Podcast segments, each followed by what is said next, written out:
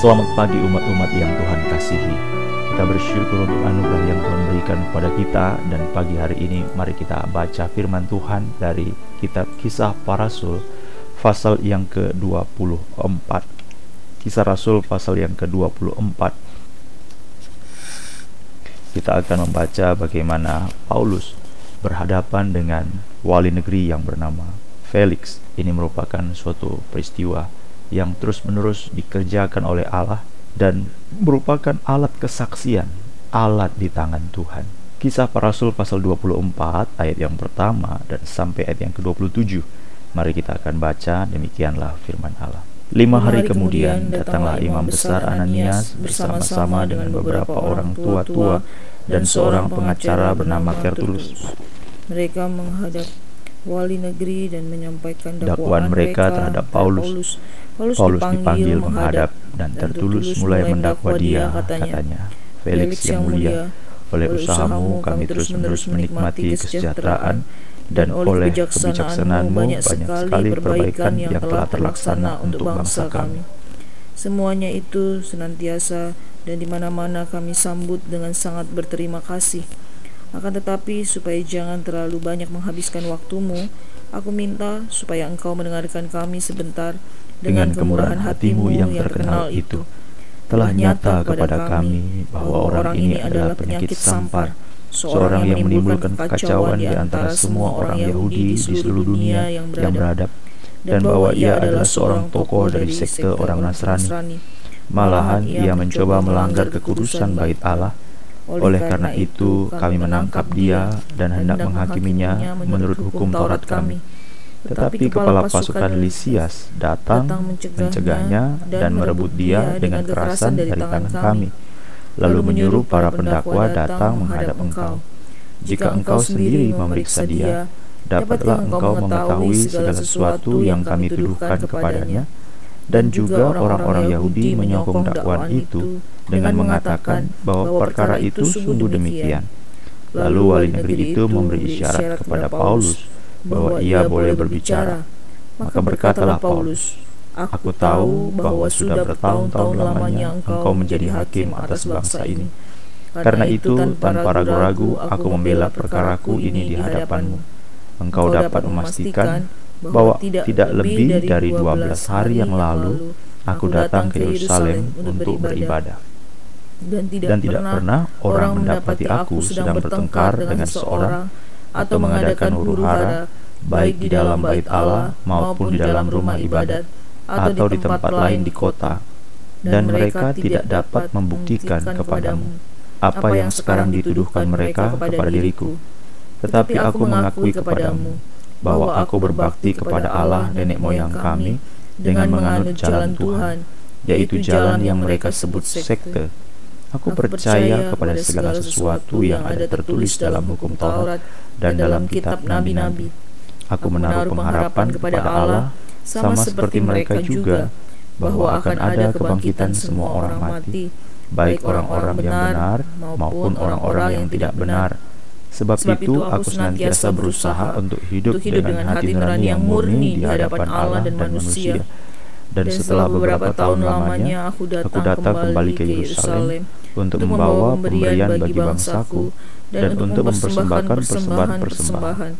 Sementara aku melakukan semuanya itu, beberapa orang Yahudi dari Asia mendapati aku di dalam bait Allah. Sesudah aku selesai mentahirkan diriku tanpa orang banyak dan tanpa keributan. Mereka lah yang sebenarnya harus menghadap engkau di sini dan, mengajukan dakwaan mereka jika mereka mempunyai sesuatu terhadap aku. Namun, Namun biarlah orang-orang yang hadir di sini sekarang menyatakan kejahatan. Apakah yang mereka dapati ketika aku ketika aku dihadapkan di mahkamah agama? atau mungkinkah karena satu-satunya perkataan yang aku serukan ketika aku berdiri di tengah-tengah mereka. yakni karena hal kebangkitan orang mati aku hari ini dihadapkan kepada kamu. Tetapi Felix yang tahu benar-benar akan jalan Tuhan menangguhkan perkara mereka, katanya. Setibanya kepala pasukan Lisias di sini, aku akan mengambil keputusan dalam perkaramu. Lalu ia menyuruh perwira itu tetap menahan Paulus, tetapi dengan tahanan ringan, dan tidak, boleh mencegah sahabat-sahabatnya melayani dia. Dan setelah beberapa hari, datanglah Felix bersama-sama dengan istrinya Drusilla, seorang Yahudi. Ia menyuruh memanggil Paulus, lalu mendengar daripadanya tentang kepercayaan kepada Yesus Kristus. Tetapi ketika Paulus berbicara tentang kebenaran, penguasaan diri, dan penghakiman yang akan datang, Felix menjadi takut dan berkata, Cukuplah dahulu dan pergilah sekarang. Apabila ada kesempatan baik, aku akan menyuruh memanggil engkau. Sementara itu, ia berharap bahwa Paulus akan memberikan uang kepadanya, karena itu ia sering memanggilnya untuk bercakap-cakap dengan dia. Tetapi sesudah genap dua tahun, Felix digantikan oleh Perkius Festus, dan untuk mengambil hati orang Yahudi, ia membiarkan Paulus tetap dalam penjara. Umat-umat yang Tuhan kasihi, kita melihat lagi Paulus sekarang ada di hadapan seorang wali negeri yang bernama Felix. Ini merupakan suatu peristiwa dan suatu tahapan yang sangat-sangat indah juga. Dalam perjalanan Paulus tidak ada satu bagian pun yang tidak direnda, tidak dirangkai dengan begitu indahnya, sehingga sesuatu peristiwa itu boleh berlalu begitu saja. Saudara, kapankah Paulus punya kesempatan untuk membicarakan Injil kepada para pejabat Kapankah Paulus punya waktu untuk bicara kesempatan memberitakan Injil untuk kepada orang-orang berpengaruh? Kapankah Paulus punya kesempatan untuk membicarakan Injil kepada orang-orang yang memiliki kedudukan yang sangat penting?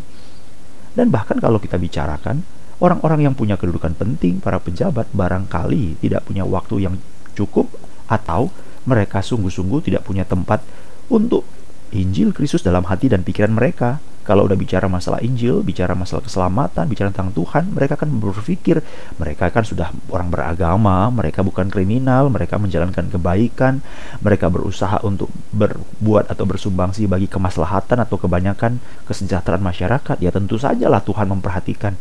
Nah, ini merupakan dua hal yang selalu menjadi persoalan. Di satu sisi, tidak ada kesempatan bagi para hamba-hamba Tuhan untuk memberitakan Injil kepada orang-orang ini di lain sisi, tidak ada juga suatu keinginan atau niatan yang serius dari para pejabat-pejabat orang penting ini untuk mendengarkan Injil yang sejati.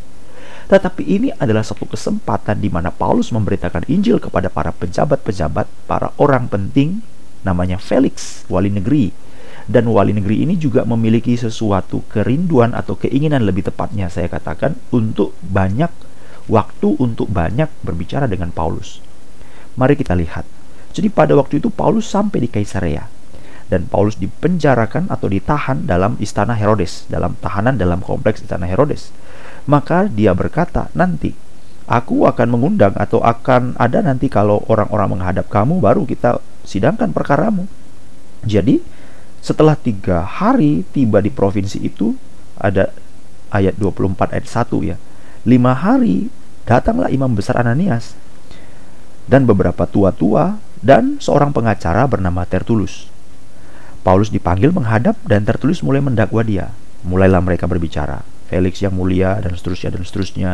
Jadi supaya tidak banyak menghabis waktumu, sekarang sudah nyata bahwa orang ini adalah penyakit sampar. Paulus dikatakan penyakit sampar, seorang yang menimbulkan kekacauan dan seterusnya dan seterusnya. Tetapi kepala pasukan Lisias datang mencegah dan mengambil dari kekerasan dari kami dan seterusnya dan seterusnya. Mulailah mereka menuduhkan suatu Paul kepada Paulus sesuatu pembicaraan, sesuatu apa yang terjadi ya seolah-olah Felix tidak tahu kan. Padahal sebenarnya kepala pasukan sudah kirim surat tuh sama Felix sama wali negeri. Kepala-kepala pasukan yang kemarin itu loh, saudara-saudara yang di Bait Allah itu yang mengamankan menangkap Paulus. Ingat saudara Injil juga sudah diperdengarkan kepada dia dan dia memiliki sesuatu tindakan yang sangat sangat ekstra sehingga dia memperlakukan dan melindungi Paulus dengan sedemikian rupa. Saudara-saudara, akhirnya tiba, dia sudah kirim surat kepada Felix, dia sudah kasih tahu. Ya tidak mungkin dong wali negeri itu lebih mendengarkan orang daripada mendengarkan pasukan dan komrade-nya sendiri. Ya ini kan tidak mungkin. Tapi nggak apa-apa lah, biarlah itu terjadi sebagai satu dinamika dan proses alami. Maka orang-orang Yahudi mulai ngomong ini, itu, ini, itu, dan seterusnya. Lalu Paulus diberi kesempatan. Ayat yang berikutnya kita baca dalam pasal 24, saudara-saudara. Ayat 10. Lalu wali negeri memberi isyarat kepada Paulus bahwa ia boleh berbicara. Ini dia. Maka berkatalah Paulus, Aku sudah bertahun-tahun lamanya tahu bahwa engkau hakim bangsa ini dan engkau memang sudah sekian lama karena itu aku tidak ragu untuk membela perkaraku di hadapanmu. Dengan luasa Paulus mulai menyampaikan engkau dapat memastikan kapan bukti saja.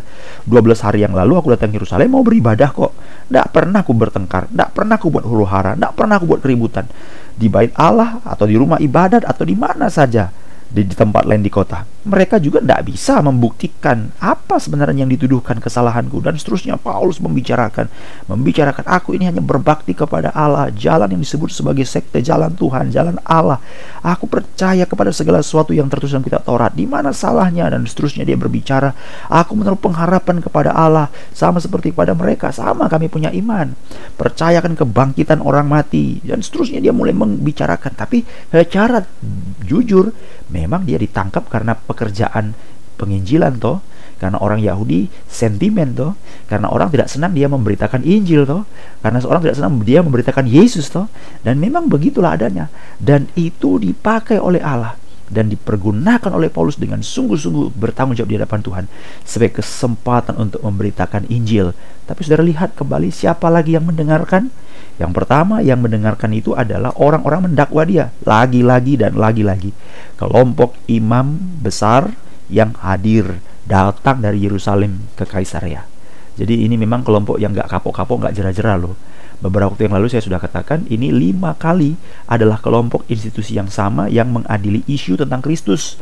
Ini yang jelas tercatat dalam Alkitab, belum lagi yang lain belum lagi yang lain. Misalnya kisah Rasul pasal yang ke-9 itu ada peristiwa di mana ada orang buta sejak dari lahir, dia akhirnya kan bisa melihat. Lalu dia dipanggil oleh para pemuka atau para pemimpin Yahudi untuk tanya siapa yang menyembuhkan engkau. Itu bicara isu tentang Kristus, ya kan? Tapi mereka tetap tidak mengaku Kristus. Ini suatu hal yang sangat tidak mudah, saudara-saudara.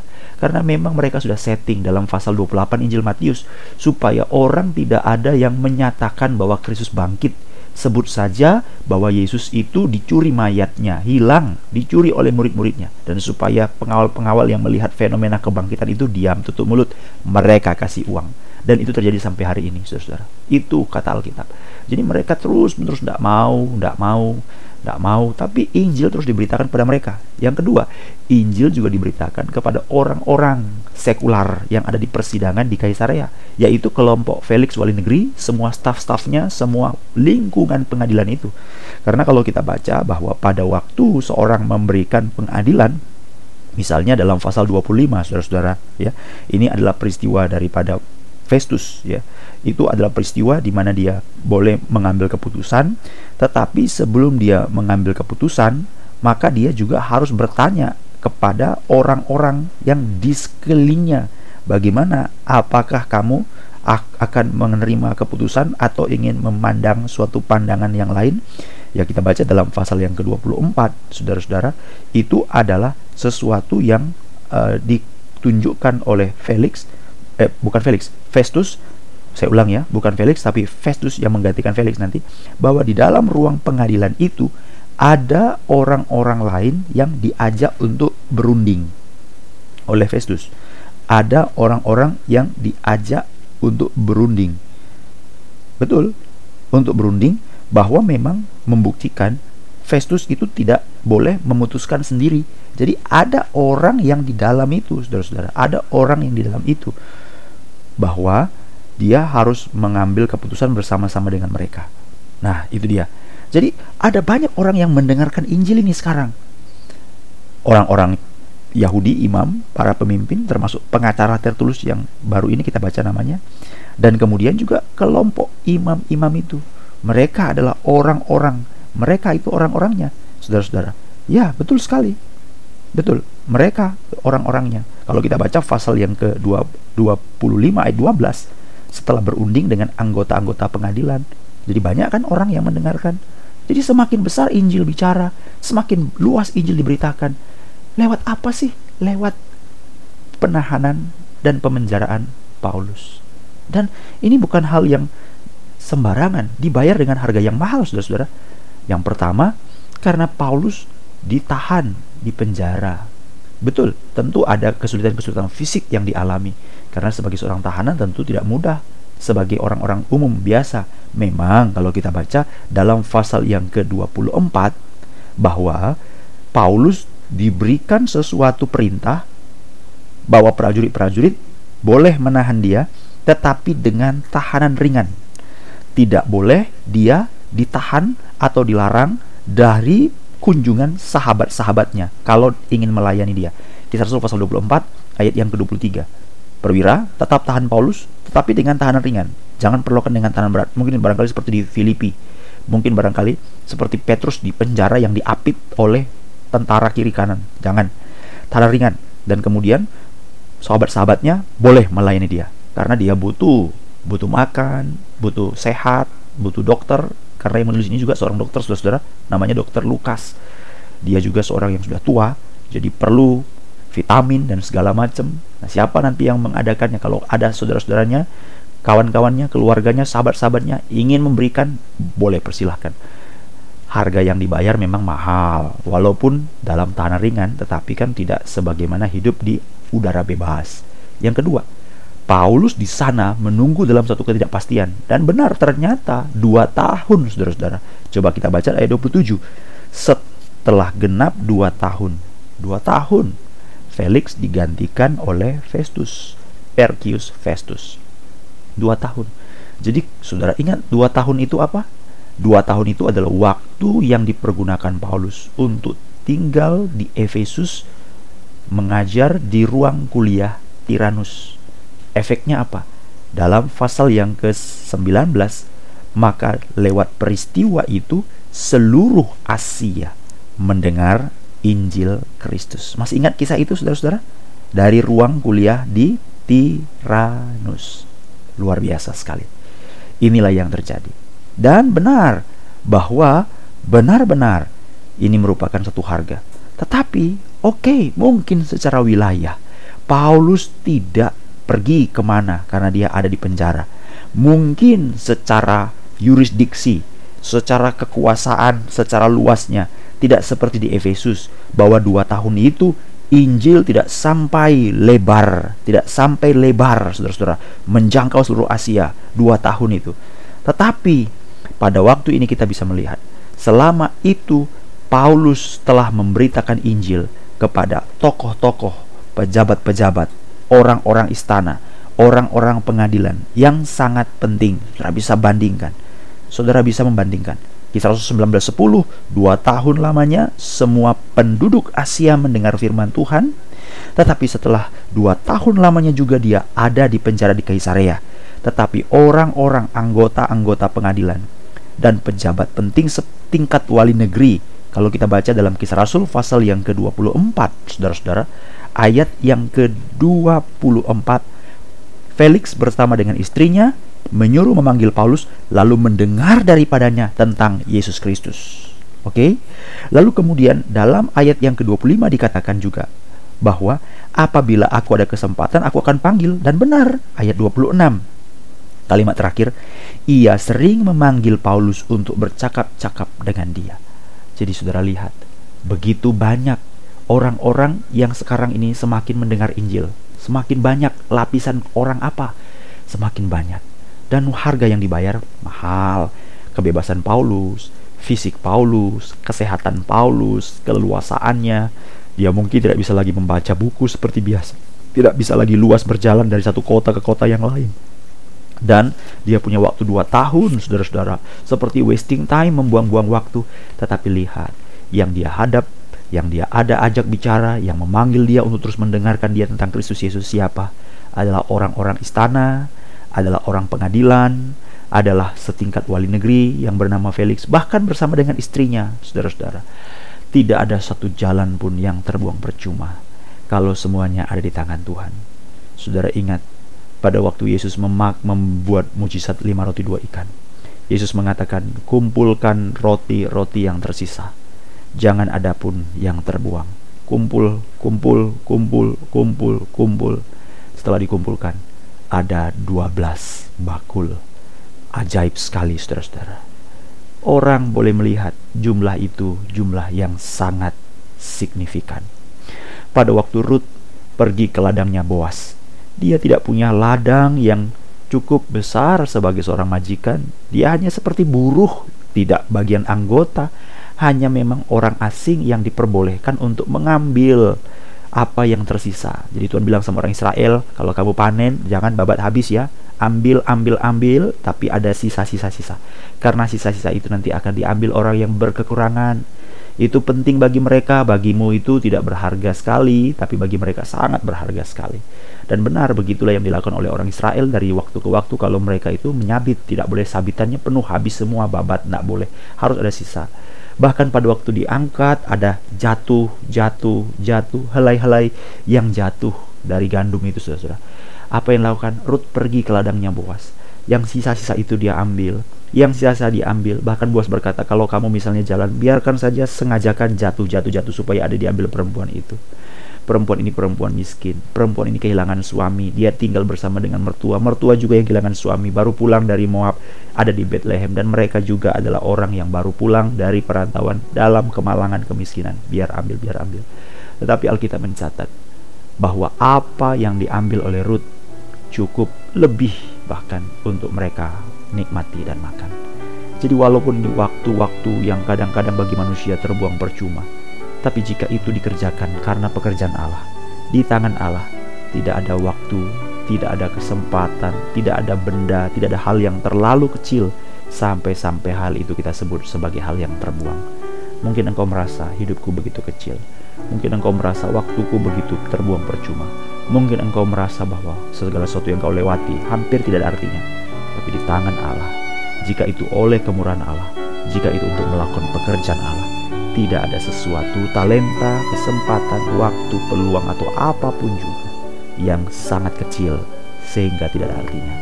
Semuanya itu bisa indah di tangan Tuhan. Marilah berserah dan berdoa untuk hidup dalam kehendak Allah.